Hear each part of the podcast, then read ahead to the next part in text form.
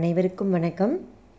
அறிவியல் உலகம் அப்படிங்கிற இந்த நிகழ்ச்சியில் உங்களுடன் அறிவியல் சிந்தனைகளை பகிர்ந்து கொள்ள காத்திருப்பது ரா. பிருந்துமாலினி இடைநிலை ஆசிரியை ஊராட்சி ஒன்றிய தொடக்கப்பள்ளி சோழவரம் திருவள்ளூர் மாவட்டம். நம்ம இன்னைக்கு அறிவியல் அறிஞர்களை பற்றி தெரிஞ்சுக்க போகிறோம் அதில் மிக முக்கியமான ஒருத்தர் நம்ம இந்திய நாட்டை சேர்ந்தவர் நம்ம தமிழ்நாட்டை சேர்ந்த அறிவியலாளர் அதுவும் விண்வெளி ஆராய்ச்சியாளர். இவரை பற்றி தான் தெரிஞ்சுக்க போகிறோம் யாருன்னு எல்லாருமே கெஸ் பண்ணியிருப்பீங்க இல்லையா மாணவர்களே?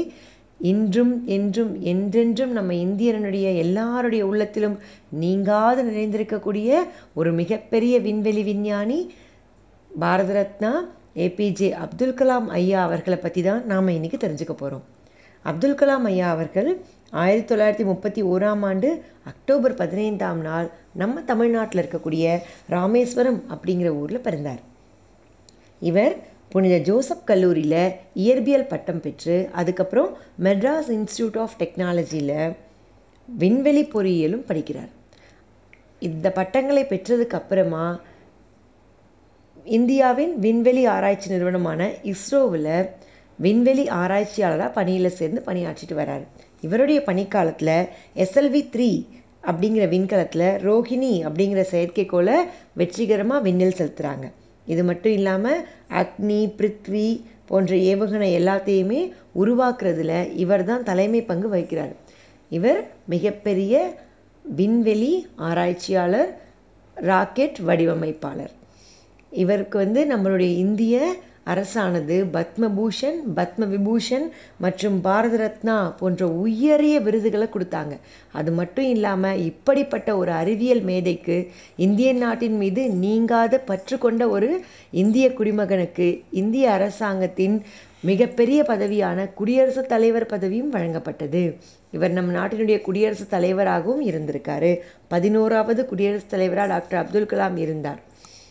அது மட்டும் இல்லாமல் அறிவியல் அறிஞரான இவருக்கு அறிவியலை தவிர மிகவும் பிடித்த ஒரு விஷயம் என்னென்னா மாணவர்கள். உங்களை போன்ற மாணவ செல்வங்களை தான் அவருக்கு ரொம்ப பிடிக்கும். எந்த ஒரு நிகழ்வானாலும் மாணவர்களோடு கலந்துரையாடாமல் அவர் அந்த நிகழ்வை முடித்ததே கிடையாது. அதனால் இவர் வந்து மாணவர்களினுடைய மிகப்பெரிய விடிவெள்ளியாக இருந்திருக்காரு.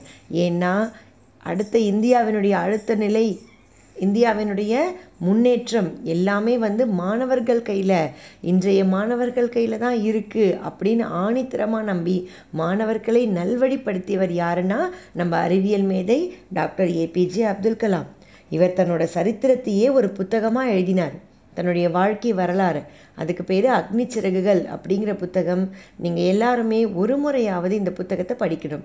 அப்போ தான் அப்துல் கலாம் சிறு வயதிலிருந்து தன்னுடைய ஏழ்மை நிலையிலும் எப்படியெல்லாம் படித்து இந்த மிகப்பெரிய விண்வெளி ஆராய்ச்சியாளராக ஆனார் விண்வெளி அறிஞராக ஆனாருங்கிற விஷயத்தை நீங்கள் எல்லாருமே தெரிஞ்சுப்பீங்க. அது மட்டும் இல்லாமல் அப்துல் கலாம் அவர்கள் வந்து எப்போவுமே மாணவர்கள் தான் தனக்கு வந்து மாணவர்களுக்கு தான் முன்னுரிமை கொடுத்துட்டு இருந்த நம்ம அப்துல் கலாம் ஐயா அவர்கள் மாணவர்களுடன் கலந்துரையாடக்கூடிய ஒரு நிகழ்விலேயே ரெண்டாயிரத்தி பதினைந்தாம் ஆண்டு ஜூலை இருபத்தி ஏழாம் நாள் நம்ம மண்ணிலிருந்து மறைஞ்சிட்டாரு.